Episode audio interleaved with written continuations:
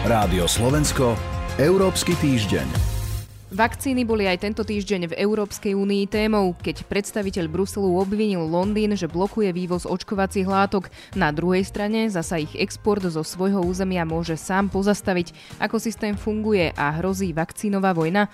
A pozrieme sa aj na plán obnovy, ktorý sa posunul do medzirezortného pripomienkového konania. Dnes s dvomi analytikmi portálu Euraktiv pri mikrofóne je Sonja Vajsová. Európsky týždeň. Tému blokády vývozu vakcín z Európskej únie rozoberiem s Radovanom Gejstom. Dobrý deň. Dobrý deň. Európska únia môže až do júna obmedzovať a zakazovať vyvážať vakcíny proti COVID-19. Taliansko a Francúzsko to vítajú. Na druhej strane je napríklad Svetová obchodná organizácia, ktorá vyzýva k dodržiavaniu pravidiel voľného obchodu. Ako ten mechanizmus zo strany Európskej únie vlastne funguje? Podstatou problému je, že Vakcíny vyrábajú súkromné firmy, niektoré z nich majú podniky aj v Európskej únii, ale zároveň tieto firmy majú globálne kontrakty, takže sa samozrejme stáva, že ako pri akomkoľvek inom tovare, časť z toho, čo sa vyrobí na území Európskej únie, smeruje aj niekde mimo, to znamená do, do tretich krajín. Nebol by to problém, keby v Európskej únii nebol ani jedna pocit, že očkujeme o mnoho pomalšie, než by sme mohli a porovnáme sa so Spojenými štátmi, s Spojeným kráľovstvom, s Izraelom a podobne a až dva, čo je možno ešte väčší problém. Keby to nebol pocit, že Európsku úniu niektorí výrobcovia, ak už nie podviedli, tak minimálne neboli úplne úprimní, pretože neplnia kontrakty, ktoré slúbili a je tu pocit, že tie vakcíny vyvážajú niekam, kde napríklad nedostanú vyššiu cenu. Čiže vznikol mechanizmus, na základe ktorého môže Európska únia,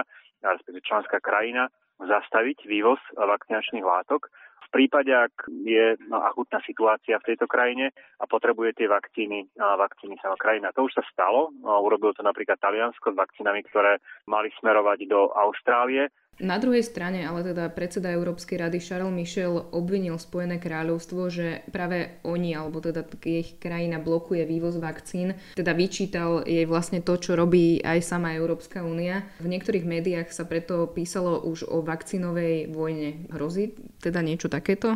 Do istej miery to hrozí. Akýkoľvek takýto krok ktorejkoľvek strany, to jedno, či je to Európska únia, alebo by to bolo Spojené kráľovstvo, alebo ktokoľvek iný, môže vyvolať potom reťazovú reakciu. Vakcinácia je extrémne citlivou otázkou. Ľudia v každej krajine veľmi citlivo vnímajú ako rýchlo krajina očkuje, či zvláda pandémiu. No a samozrejme, ak tu máme kombináciu nízkej alebo pomalej vakcinácie a zároveň zoriacej pandémie, ak tejto krajine ktorákoľvek iná zablokuje dovoz vakcín, no tak je to potom vnímané negatívne. A už sme to aj videli, keď Taliansko zablokovalo vakcíny pre, pre Austráliu, tak Austrália vtedy vyzvala ostatné krajiny mimo Európy, aby vytvorili akýsi spolok voči Európskej únii, ktorý by sa proti prípadným podobným krokom v budúcnosti bránil. Hrozí to samozrejme.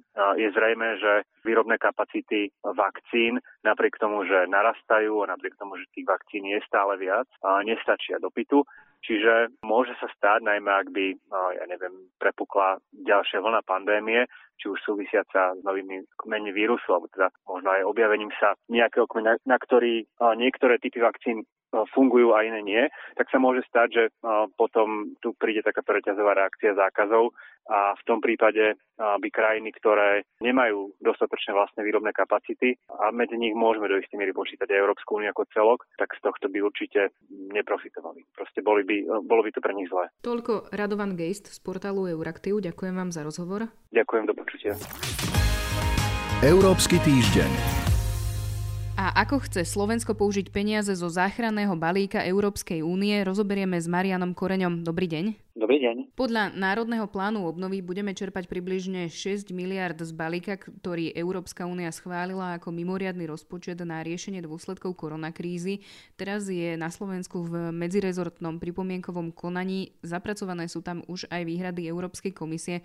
V čom sa teda e, ten plán obnovy líši od toho pôvodného? Tak asi to najviditeľnejšou zmenou je rozsah toho plánu, pretože verejnosť ho prvýkrát vidí v takejto kompletnej podobe a teda aj s detálne rozpracovaným dedikovanými kapitolami pre jednotlivé oblasti. To doteraz vlastne chýbalo a čo sa týka toho obsahu, tak to hlavnou zmenou je, že plán ako celok je o niečo zelenší. To znamená, že popri tej snahe financovať znižovanie emisí skleníkových plynov, ktorý tam bol, ktorá tam už bola aj predtým, je tam teraz silnejšie prítomný dôraz napríklad na udržateľnú mobilitu, napríklad cyklodopravu. Predovšetkým oproti tej pôvodnej verzii vstupol dôraz na biodiverzitu. A to je jedna z tých pripomienok Európskej komisie, ktoré ste spomínali a ktorá vlastne sama postupne menila niektoré podmienky prípravy toho národného plánu obnovy a jednou z tých zmien bol práve väčší dôraz na zlepšenie ochrany prírody alebo teda biologickej rozmanitosti. Spomínali ste, že sú známe niektoré kapitoly, je ale aj známe to, že ktoré chýbajú a konkrétne tri oblasti, ktoré Slovensko tradične financuje z európskych peňazí,